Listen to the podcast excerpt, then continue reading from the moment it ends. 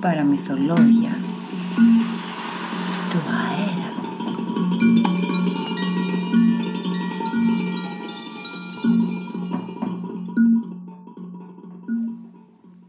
Γυναίκες που επιστρέφουν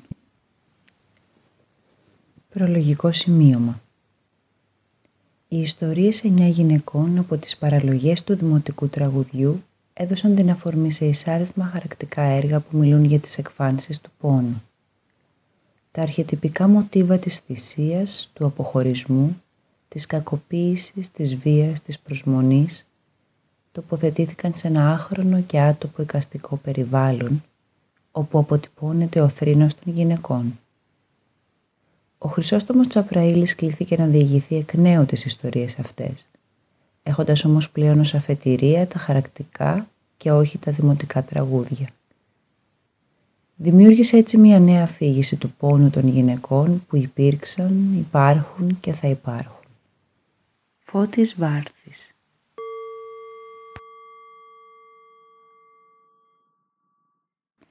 Γυναίκες που χτίζουν γεφύρια Κάποια από τα περάσματα του κάτω κόσμου είναι φτιαγμένα από σάρκα και γάλα μητρικό. Στάζουν με τη λαχτάρα και τον πόνο των γονιών. Αυτόν που σέρνει πίσω του ίσκιους και ανοίγει τρύπες κατά μεσής της γης.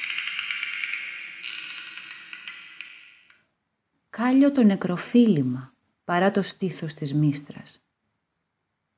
Αυτό άκουγε από τότε που θυμόταν τον εαυτό της, από μάνα και θιάδες, από γερόντους και από τους παπάδες των χωριών. Τη μίστρα την είχε στο μυαλό της σαν ένα τεράστιο μαύρο στήθος που έσταζε φαρμάκι και μεταλαβιά. Ένα μαστό της ζωής και του θανάτου, που αντί για ρόγα είχε μια τρύπα να χάσκει, μια χωάνη που έφτανε μέχρι τα τάρταρα. Η γυναίκα στάθηκε στη διχάλα του χωματόδρομου, αφήνοντας τα φώτα του περαστικού αυτοκινήτου να την τυφλώσουν. Ο κάτω δρόμος, αυτός που ακολούθησε το αμάξι, πήγαινε στο διπλανό χωριό, εκεί που ο Μιλωνάς έστειβε το μανίκι του σε κάθε τσουβάλι αλεύρι και ο γιατρός χρησιμοποιούσε άλλη υπογραφή για τα πιστοποιητικά θανάτου. Τον ήξερε καλά τον δρόμο αυτόν, κάθε λακκούβα και αγκώνα του, κάθε προσκυνητάρι. Ούτε η άλλη στράτα της ήταν άγνωστη εκείνη που ανηφόρεζε προς το νεκροταφείο. Συνήθως δεν την πατούσε, μην και πετύχει μαυροφορεμένους και μυρολογίστρες. Της έφερνε αγούλα το πένθος και στη συνάρπαζε ο θάνατος. Προτιμούσε να μπαίνει στη σκιά των πεύκων και να πηγαίνει από εκεί παράλληλα με το δρομάκι. Απόψε κουβαλούσε μέσα σε μια μάλινη καλάθα στον κόρφο της το βρέφος που είχε γεννήσει πριν τέσσερις εβδομάδες ένα κορίτσι. Όλο το μήνα ήταν ήσυχο, μήτε έκλαιγε, μήτε μουρμούριζε. Οι πεθεροί τη είχαν συνοφριωθεί, λέγαν πως δεν ήταν καλό που δεν ακουγόταν το νεογέννητο. Το γλωσσόφαγαν. Τις δύο τελευταίες μέρες η γυναίκα το είχε δει να αχνίζει από τον πυρετό, να ζωγραφίζει το στήθος της με το αίμα του. Είχε δει τις κλειδώσεις του να μαγκώνουν, καθώς προσπαθούσε να αδράξει τον ζεστό αγέρα της φωτιάς. Μα ακόμη και τότε δεν έβγαζε μιλιά. Πριν λίγες ώρες το είχε ακούσει για πρώτη φορά, όσο έβραζε βοτάνια από το δάσος μαζί με γλώσσες από ορτίκια. Της είχαν πει πως θα ξόρκιζαν το χτυκιό, πως θα έλυναν τη γλώσσα. Δεν ήταν κλάμα αυτό που άκουσε, μήτε βήχας. Ήταν μικρά παχιά φτερά μέσα στη νύχτα θα είχε βραχνή φωνή άμα μεγάλωνε. Η γυναίκα έτρεξε μέσα, φοβήθηκε πως η στερνή ανάσα του παιδιού έφυγε σαν νυχτοπούλη από το στόμα. Είδε πως ανέπνεε ακόμη και ησύχασε. Έκανε το σταυρό της και το άγγιξε. Ψινόταν στον πυρετό. Σκέφτηκε πόσο κρύο θα ήταν αν ξεψυχούσε και ευλόγησε την κάψα θα συχαινόταν να το αγγίξει άμα πέθαινε. Θα συχαινόταν το παγωμένο ακίνητο σώμα του. Και θα συχαινόταν τον εαυτό της. το πήρε απόφαση να πάρει τον ανήφορο. Μπήκε στο νεκροταφείο από την πύλη, κάτι που δεν συνήθιζε. Συνήθως πηδούσε το φράχτη, πηγαίνοντας να βρει αγόρια και κορίτσια μες στη νύχτα. Κάρφωσε το βλέμμα μπροστά να μην κοιτάει τους ξύλινους τάφους που σκυθρόπιαζαν ολόγυρα. Δύο φορές έστριψε. Τα βήματά της χάραξαν μια τεθλασμένη γραμμή, μέχρι που έφτασε στο κέντρο, στο λάκο. Οι τάφοι σταματούσαν δέκα μέτρα μακριά, αφήνοντας μια ζώνη από αδιανό χώμα σε ένδειξη σεβασμού. Ακόμη και τα χορτάρια, ακόμη και τα πεσμένα φύλλα από τις βελανιδιές είχαν κρατήσει την απόστασή τους. Μονάχα τα στρογγυλά μικρά κουκουνάρια από τα κυπαρίσια είχαν τολμήσει να εισβάλλουν στο λάκκο, στολίζοντάς τον.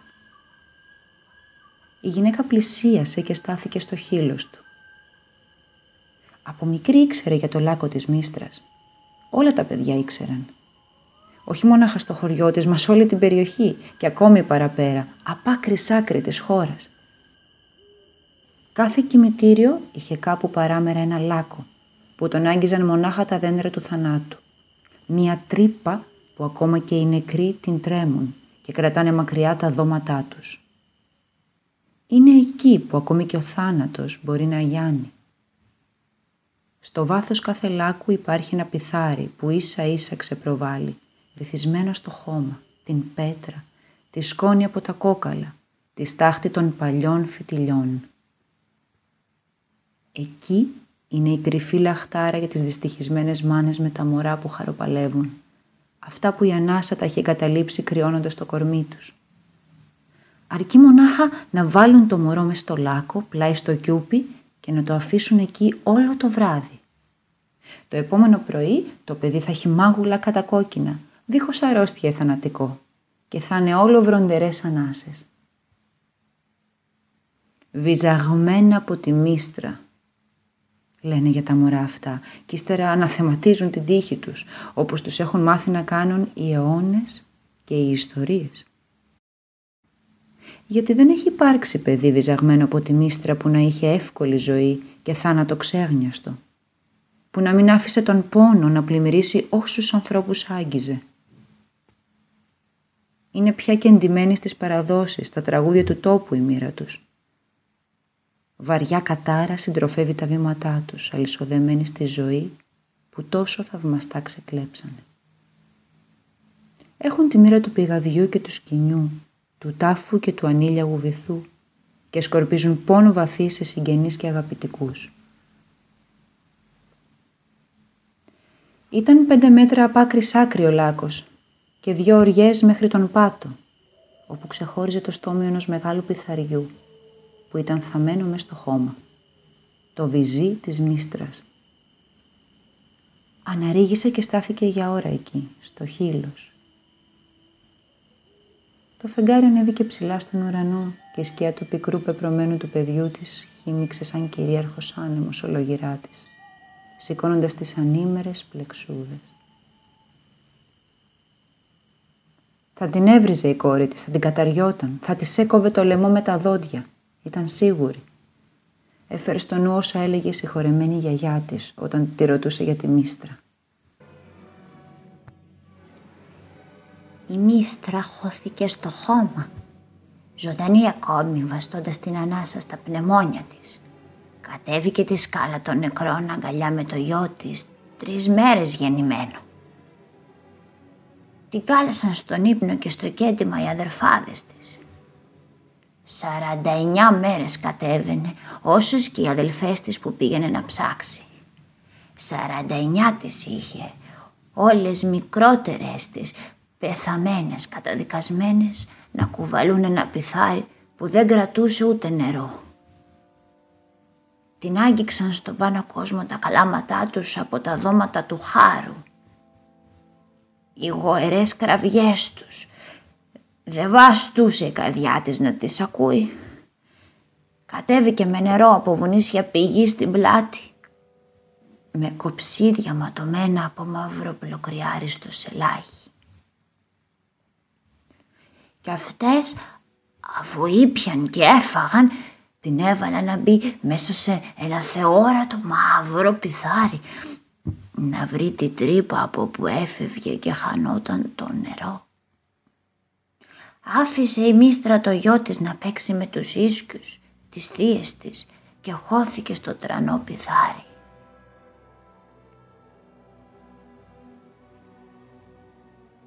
Η τρύπα στο βάθος του πιθαριού είχε το όνομά της, το σχήμα του σώματός της. Λιθάρια έπεσαν στο χείλος του πιθαριού, το έκλεισαν, έκρυψαν το φως. Γρηγορότερες από το θανατικό οι αδερφές της Μίστρας έβαλαν κάθε μια από μια μαύρη πέτρα στο στόμιο. Εκεί δεν πάλεψε, δεν έκανε να φύγει. Ήξερε πως μονάχα έτσι θα στέριωνε το πιθάρι. Μονάχα έτσι θα γλίτωναν οι αδελφές της από την αιώνια τιμωρία τους. Μονάχα τους παρήγγειλε να αφήσουν ένα άνοιγμα μικρό, για να περνά το στήθος της, να βυζένει το μωρό. Έπειτα γέμισαν το πιθάρι με μαύρο νερό και χάθηκαν στις εσχατιές του πάνω κόσμου, λυτρωμένες, αλλά με βαριά ποδάρια. Κάθε πιθάρι σε κάθε λάκκο της μίστρας καταλήγει στον άδει. Εκεί που κάθεται κλεισμένη, χτισμένη μέσα στο μαύρο λιθομανταλωμένο πιθάρι της.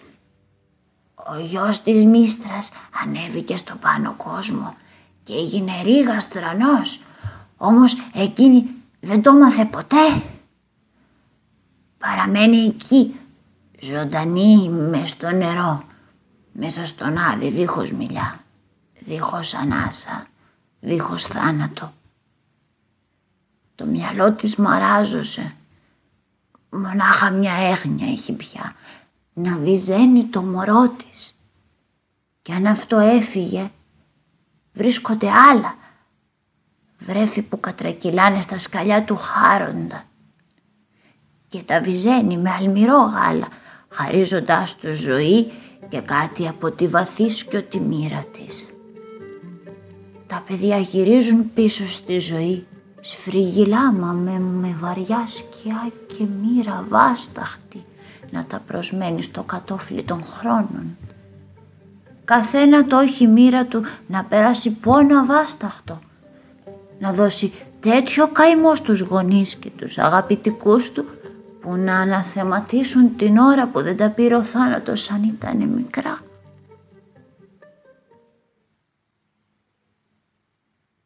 Στο τέλος ξυπολύθηκε.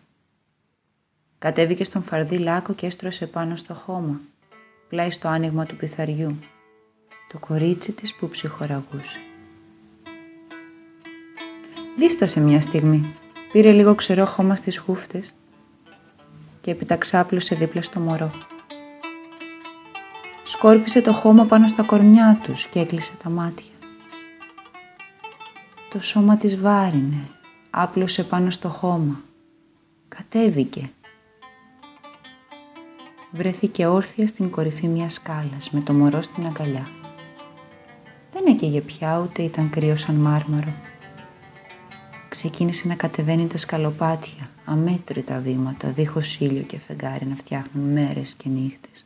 Συνάντησε όμως πλατήσκαλα, επίπεδες οάσεις μέσα στο χήμαρο των σκαλιών και ήταν με αυτά που έφτιαξε νέες μέρες η γυναίκα, βουτυγμένη στο σκοτάδι και το χώμα. Σε κάθε πλατήσκαλο υπήρχε ένα τραπέζι με νερό, ένα κρεβάτι και από πίσω μια πόρτα με χερούλι που έσταζε γάλα και αίμα.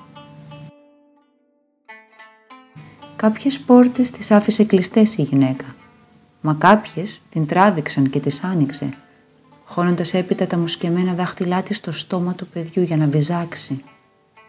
Δεν είχε αυτή άλλο γάλα μέσα της. Πίσω από κάθε πόρτα απλωνόταν και ένα μυρολόι, ένας μαυροκεντημένος ουρανός, το πεπρωμένο μιας κόρης της μίστρας.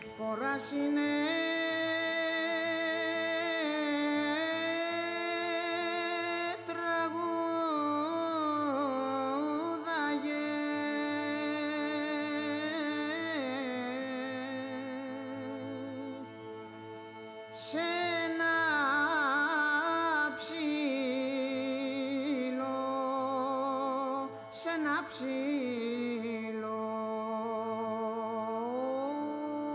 παλάτι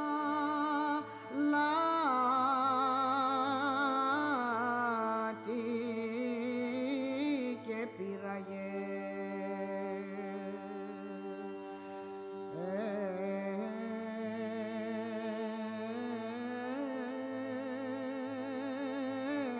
και πήραγε στη φωνή.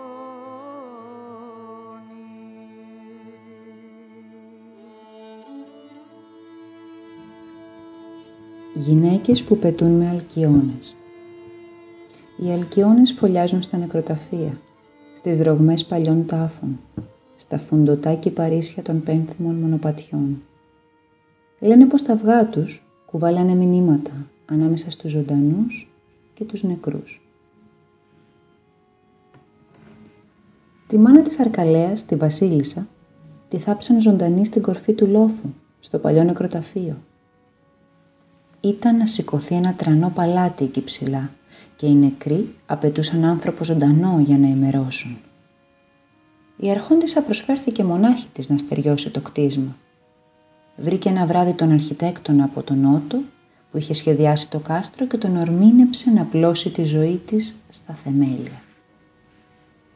Και αυτός, ζωσμένος με το βαρύτιμο μανδύα του, που άφηνε ελικοειδή ίχνη στο χώμα, την πέταξε στο λάκκο της Μίστρας, στη μέση των παλιών τάφων και έριξε από πάνω της χώμα και κάρβουνα αναμένα και άμμο από τη θάλασσα.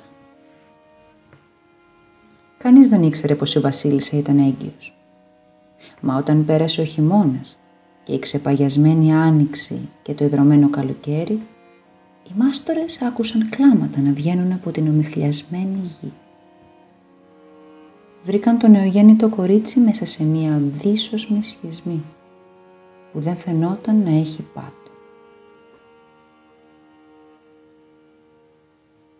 Τα μάγουλά του ήταν γεμάτα σκούρες σταγόνες, η σκιά του διάσπαρτη με μαύρα τσόφλια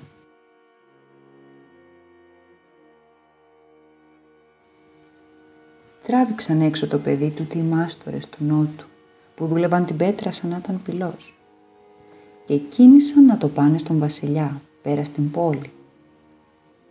Μα μόλις πήραν να κατέβουν το λόφο, ο ουρανός σκοτίνιασε και η γη βρόντιξε τα κόκαλά της. Σύστηκαν τα νταμάρια και οι μάστορες είδαν το πλοίο του παλατιού να βγαίνει από το λιμάνι.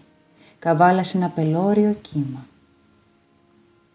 γύρισαν το παιδί πίσω στα όρια του κάστρου και έψαξαν μάτια να βρουν τον αρχιτέκτονα. Βάλθηκαν τότε να σηκώσουν με γοργό χέρι τους τοίχους μιας κάμαρας και έβαλαν εκεί μέσα το κορίτσι, παίρνοντας όρκο πως μέχρι να ξαναφανεί ο βασιλιάς θα το ανάθρεφαν αυτοί. Η πριγκίπισσα μεγάλωσε, περπάτησε, ξεκίνησε να παίζει πάνω στο λόφο το τεράστιο αυτό στήθος από χώμα, πέτρα και νεκρούς. Έτρεχε και κοιμόταν μονάχη της, ανάμεσα στις καλωσίες του κάστρου που υψωνόταν, καθώς μεγάλωναν τα κόκαλα στα χέρια και τα πόδια της. Έτρωγε ρόδια και αμύγδαλα και έπινε νερό από μια πέτρινη πηγή, από που ακούγονταν αλωτινές κουβέντες. Όταν σχεδίαζε το κάστρο ο αρχιτέκτονας, είχε χαράξει λεπτομερείς κατόψεις και τομές πάνω σε μαρμάρινες ιδρύες. Τώρα όμως οι τείχοι άρχισαν να ξεχνούν τις προσχεδιασμένες πορείες τους και πήραν να ακολουθούν τα χνάρια του κοριτσιού. Καμπυλώθηκαν, χλέβασαν τις αυστηρές γραμμές, υιοθέτησαν γεωμετρίες που έκαναν τον άνεμο να τρέμει, όπως όταν πετούσε πάνω από την έρημη. Οι μάστορες έγιναν έρμεα των κινήσεων της Αρκαλέας. Σκάρωσαν κουβάρια από σύραγγες, διαδρόμους και πόρτες, συνθέτοντας σταδιακά ένα γιγάντιο αγκάθινο στέμα πάνω στο λόφο. Ένα σύμπλεγμα που εκτινόταν στα σωθικά του υψώματος. Το κορίτσι ήταν ευτυχισμένο με το κάστρο. Με τη φωνή της η Αρκαλέα πρώτα μιμήθηκε τον ψήθυρο από τις φωτιές στις πεινασμένες αιστείες του κάστρου. Τον άνεμο που περνούσε μέσα από τις καμινάδες και τις υδροροές τις χιονισμένες μέρες. Άδραξε τις πρώτες της κουβέντες από τους νεκρούς που ξύπνησαν τα βήματά της στα υπόγεια. Έβαζε τους μάστορες να τις χτενίζουν τα μαλλιά να τα κάνουν να απλώνονται όπως τα μακριά κρόσια στις ταπετσαρίες όταν βούιζαν τα σωθικά του λόγου.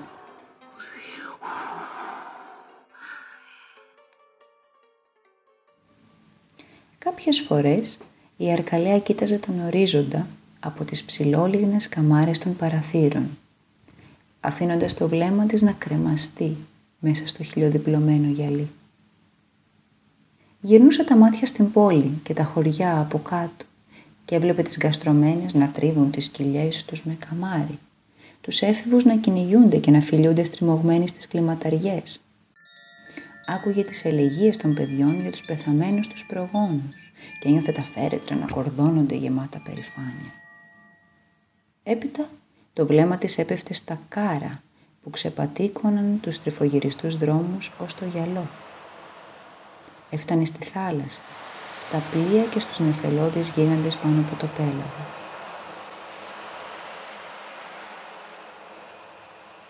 Τα θεάματα αυτά δεν σκάλωναν στη μνήμη της, που είχε χώρο μονάχα για το κάστρο. Στέκονταν όμως στα χέρια της όσο χρειαζόταν για να τα ζωγραφίσει πάνω σε κυματιστούς καμπάδες. Αυτούς τους παίρναν οι τεχνίτες για να εμπνευστούν σκαλίσματα στα ετώματα και στις μεσοτυχίες, στα τέμπλα που κάλυπταν σαν δέρμα τους διαδρόμους του κάστρου, τις φλέβες του λόφου. Οι νεκροί σκαρφάλωναν πάνω στα κλιπτά και τύλιγαν τα άκρα τους γύρω από τα ξύλινα σύννεφα. Πατούσαν μες στα άκαμπτα κύματα και έκαναν τη θάλασσα πέρα μακριά να φρίζει, να τυραννάει τα καράβια που την άγγιζαν. Έπιαναν κουβέντες με τις ανθρώπινες μορφές. Άκουγαν για τη ζωή πέρα από το κάστρο. Θυμούνταν τις χώρες πέρα από τη θάλασσα και άπλωναν τις σκιές τους στα πόδια του κοριτσιού. Η Αρκαλέα δεν εγκατέλειπε ποτέ τα όρια του λόφου. Ήταν αχώριστη από το κάστρο το λιθαρένιο δίδυμο που το νιώθε δεύτερο σώμα της. Μια φορά που οι μάστορες πήγαν να την κατεβάσουν μέχρι την εκκλησία στην πλατεία για να κοινωνήσει, καβάλασε ένα μαυρότριχο πουλάρι, το κορίτσι έμπηξε τέτοια κραυγή που τα φύλλα στα δέντρα άσπρεσαν και το ζώο έπεσε νεκρό, τσακισμένο από ανίποτο βάρος, ανοίγοντας ένα ερευόδες χάσμα στη βάση του υψώματος από όπου σηκώθηκε ένας μήνος αλκιόνης. Πέρασαν χρόνια και το κάστρο φούντωσε πάνω και κάτω από το έδαφος. Έγινε ένα δάσος από σιδερένιες εχμές και πέτρα, από αραχνοήφαντα φλάμπουρα και φιλτισένιες άλες, γεμάτο σύραγγες με ξυλόγλυπτο δέρμα που πλέκονταν όλο και περισσότερο με το σώμα της αρκαλέας. Οι μάστορες ύψωσαν κι άλλους πύργους και έζωσαν τις κορφές τους με πολεμίστρες. Πήραν να χαράζουν τον ουρανό με πέτρινα τόξα που ένωναν αψιδωτά παράθυρα. Οι αστραφτερές μπαλουστράδες τύλιγαν τα σιδερένια τους δάχτυλα γύρω από τα μπράτσα της πριγκίπισσας, σηκώνοντάς την στις ψηλότερες μπίγλες. Έγινε τρομερό πανέμορφο το κάστρο, όπως και το κορίτσι. Τα σώματά τους αδιαχώριστα και εντύματα στο ίδιο υφαντό. Ένα τεράστιο σύμπλεγμα από σίδερο, σάρκα, πέτρα και χρυσό, στολισμένο με παγωμένο ασίμι και ευλίγιστα χαμόγελα. Οι κάτοικοι της πόλης απέφευγαν το λόφο. Το είχαν για κακοτυχία από όταν το βασιλικό πλοίο είχε χαθεί. Τα βλέμματα στυλώνονταν στο ύψωμα όπου οι νεκροί μουρμούραγαν τα βράδια. Έβλεπαν τα σουλούπια που ξεπρόβολαν από τα στενά παραθύρια, τον ίσκο του κοριτσιού να απλώνεται, ίδιος με αυτόν του κάστρου, έκαναν το σταυρό τους και έκλειναν τα παντζούρια. Τα παιδιά ανέβαιναν καμιά φορά μέχρι τις παρυφές του κάστρου, από που πετούσαν πέτρες και κουβέντες, άμα έβλεπαν την αρκαλέα. Την έβριζαν με ζεστές ανάσες, με λόγια που μπέρδευαν τα αυτιά της και ζάλιζαν τον ορίζοντα. Εκείνη έφτινε πολλές φορές προς τη μεριά τους, ανεβασμένη στις πολεμίστρες, με τα δάχτυλα να αγκαλιάζουν το παραπέτο. Τα καταριόταν έτσι που όλα κατέληξαν να ζήσουν βασανισμένες και σύντομες ζωές. Μία νύχτα παραμονή παπαντής, η Αρκαλέα είχε ξαπλώσει σε ένα κρεβάτι που μύριζε φρεσκοκομμένο ξύλο και λιβάνι. Σε μια καινούρια κάμαρα που είχε απλώσει σαν καρπός από τον τρούλο ενός αλειτούργητου ναού μέσα στο κάστρο. Τα μάτια της πετούσαν πάνω στις σελίδες που είχε κουβαλήσει στο κρεβάτι. Τα αυτιά της στους ψήθυρους κάτωχρων, χωρικών, που τριγούσαν σκαλισμένα αμπέλια περασμένων αιώνων. Μα όταν οι κουκουβάγες πήραν να κρόζουν τρελαμένες από το παράθυρο και το αγκονάρι της οροφής να στάζει μαύρο γάλα, η αρχόντισσα του κάστρου ένιωσε τον τριγμό της πέτρας πάνω στο κόκαλο. Τα άκρα της όλο ρίγη, την κάμαρα να ξεχυλίζει με προμηνύματα. Σηκώθηκε και σάρωσε το κάστρο με τα βήματά της, ψάχνοντας με τα δάχτυλα τους στίχους του κτηρίου για παραθύρια που να μην είναι σφαλισμένα. Έριξε το βλέμμα της πέρα στη θάλασσα και είδε αμέτρητα πλοία με εχθρικά πανιά να πλησιάζουν τις ακτές. Κάτω από το φως των άστρων άνοιξε τις πύλες. Καθώς το κάστρο ξύπνησε με στριγγές φωνές τους κατοίκους της πόλης, καλώντας τους να βρούνε καταφύγιο στα βάθη του. Το επόμενο πρωί βγήκε τρανός στρατός από τα καράβια και σάρωσε τα χωριά, κατάπιε λέμαργα την πόλη και στάθηκε μπροστά στα χείλη του κάστρου. Κάθισαν μήνες εκεί μπροστά, πολιορκώντας το φρούριο που το υπερασπίζονταν νεκροί και ζωντανοί. Πέφταν αντάμα παιδιά και γέροντες με ξεραμένο δέρμα, λιθάρια και κεφάλια και στο τέλος οι εχθροί έριξαν τη σιδερόφραχτη πύλη και χύθηκαν μέσα στο παλάτι. Οι στρατιώτες μάτωσαν με σουβλερά κόντια τους τείχους, κάλυψαν τους παλιούς νεκρούς με πύρινα μαντίλια. Πήραν παιδιά και μάστορες πάνω στις πολεμίστρες και τους πέταξαν στην αγκαλιά του λόφου. Βρήκαν την αρκαλέα βαθιά μες στα υπόγεια. Τη δέσαν μαλισίδες και έκαναν να τη βγάλουν έξω ζωντανή, πριν βάλουνε φωτιά στο κάστρο. Τριάντα θεριά τραβάγαν τρεις ώρες το καθένα κι ήταν σαν να σέρνουνε το κάστρο ολάκερο σαν να είχαν μαγκώσει οι κρίκοι μες στο λόφο. Τσακίστηκαν τα χέρια τους και αυλάκωσε η πέτρα, μέχρι που το ηλιοβασίλεμα έφτασαν την αρχόντισσα μπρος στη σπασμένη πύλη. Ευθύς ακούστηκε κλαγγί και έσπασαν τα γκονάρια, μάτωσαν τα πλευρά της, άνοιξαν οι φλέβες της κι ήταν σαν κάτι να σκίστηκε από το κορμί της, καθώς αποχωρίστηκε το δίδυμο σπιτικό της. Η αρκαλέα έπεσε γεμάτη αίματα σε ένα λάκκο γεμάτο πτώματα, με σώμα τόσο λυψό που τα άστρα βλέπαν από μέσα της. Την κλώσισε εκεί ο λόφος μία νύχτα και μία μέρα και με το επόμενο φεγγάρι η γυναίκα σηκώθηκε με ένα γυαλιστερό κατάμαυρο αυγό στην αγκαλιά της. Μεγάλο σαν διπλοζυμωμένο πρόσφορο βγήκε από την τρύπα αθέατη στα μάτια των εχθρών και γύρισε το κεφάλι να ρίξει μια στερνή ματιά στο κάστρο.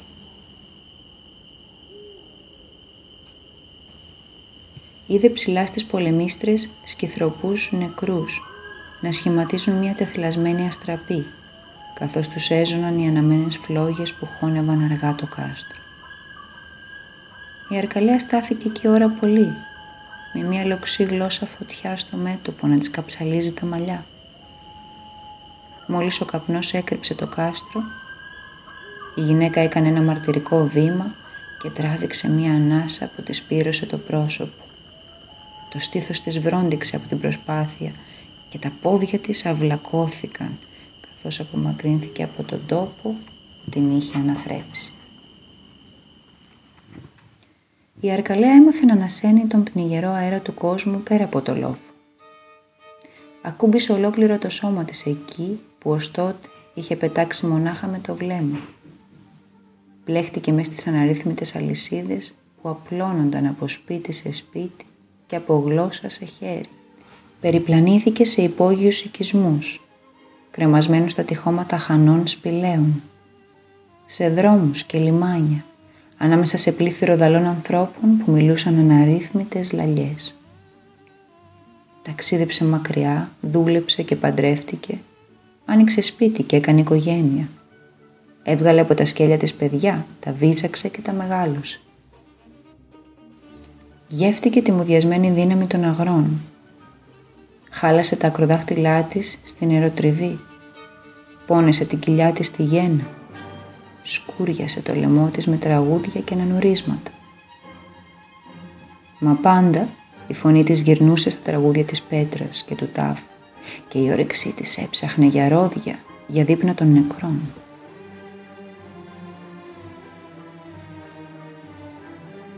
Όσο κι αν έτρεψε την καστρωμένη της κοιλιά, δεν ένιωσε καμάρι παρά μονάχα βάρος. Αυτή που είχε χαρακώσει τη γη με το πείσμα της. Όσο κι αν κυλίστηκε μες στις κλιματαριές, δεν κατάλαβε απόλαυση. Αυτή που είχε απλώσει τύχη με τα βήματά της και είχε σφιχταγκαλιάσει τους νεκρούς. Και οι ελεγγύες των παιδιών, όταν πέθανε ο άντρας της, ήταν λόγια γεμάτα στάχτη, ακατανόητα μπροστά στο σούσουρο του παλατιού που τη συντρόφευε παντού.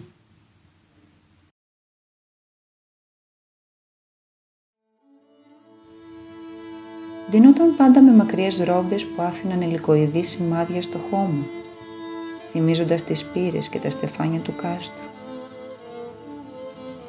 Όπου κι αν πήγαινε, κουβαλούσε μαζί της το κατάμαυρο αυγό, ένα σακί δεμένο με τον ώμο της.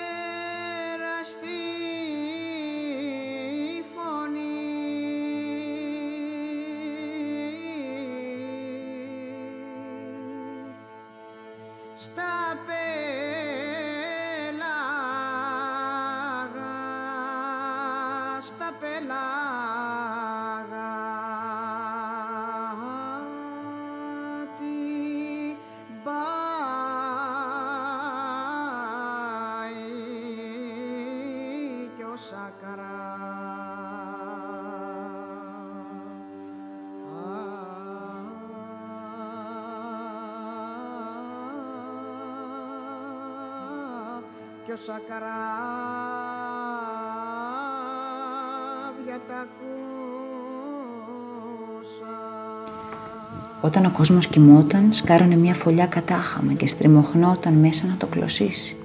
Έβαζε το αυτί της πάνω στο τσόφλι και άκουγε φτερούγες να χτυπάνε.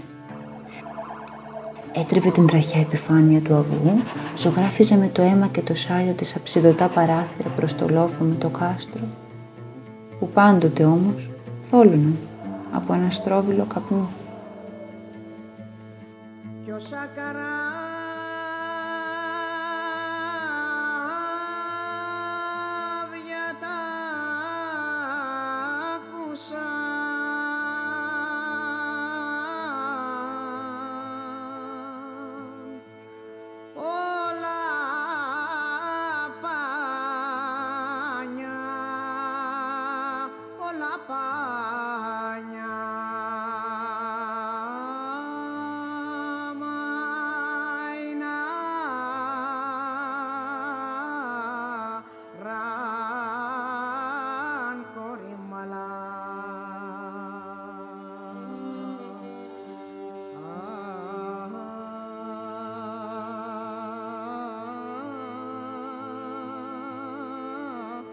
Κορυμαλάξε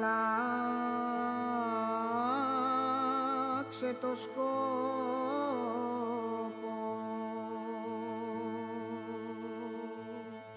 Το αυγό έσπασε μια φθινοπορεινή νύχτα, που ο βοριάς κούμπονε με τη βία τις κάπες των στρατιωτών και τα γκρίζα μαλλιά της αρκαλέας είχαν απλωθεί σαν φωτεινός ιστός πάνω στο τσόφλι. Τρεις κεντρικές δρογμές χαράχτηκαν και γίνανε με μιας πυκνός αστερισμός. Εκβολές μεγάλων ποταμών, από όπου σηκώθηκαν αμέτρητα θαλασσοπούλια. Το άλλο πρωί τα παιδιά της Αρκαλίας βρήκαν τις ρόμπες της μητέρας τους ξεδιπλωμένες στο χώμα της αυλής, τεράστιες, φτερούγες. μαύρα τσόφλια ήταν ανάκατα με πύρινα γαλαζοπράσινα πούπουλα που μύριζαν ήλιο και άνοιξη. Στο μαυρισμένο κάστρο στο λόφο πέρα από τη θάλασσα, ο ήλιος πέρασε μέσα από τις ψηλότερες πολεμίστρες, φωτίζοντας ένα γιγάντιο μήνος από αλκιόνες, που κρατούσαν στα πόδια και στα ράμφη τους λιθάρια και ασίμι, ξύλο και σάρκες ανθισμένες. Απόθεσαν το φορτίο τους στην κορυφή του λόφου, φτιάχνοντας μια τεράστια φωλιά γύρω από τη γυναίκα που ξυπνούσε.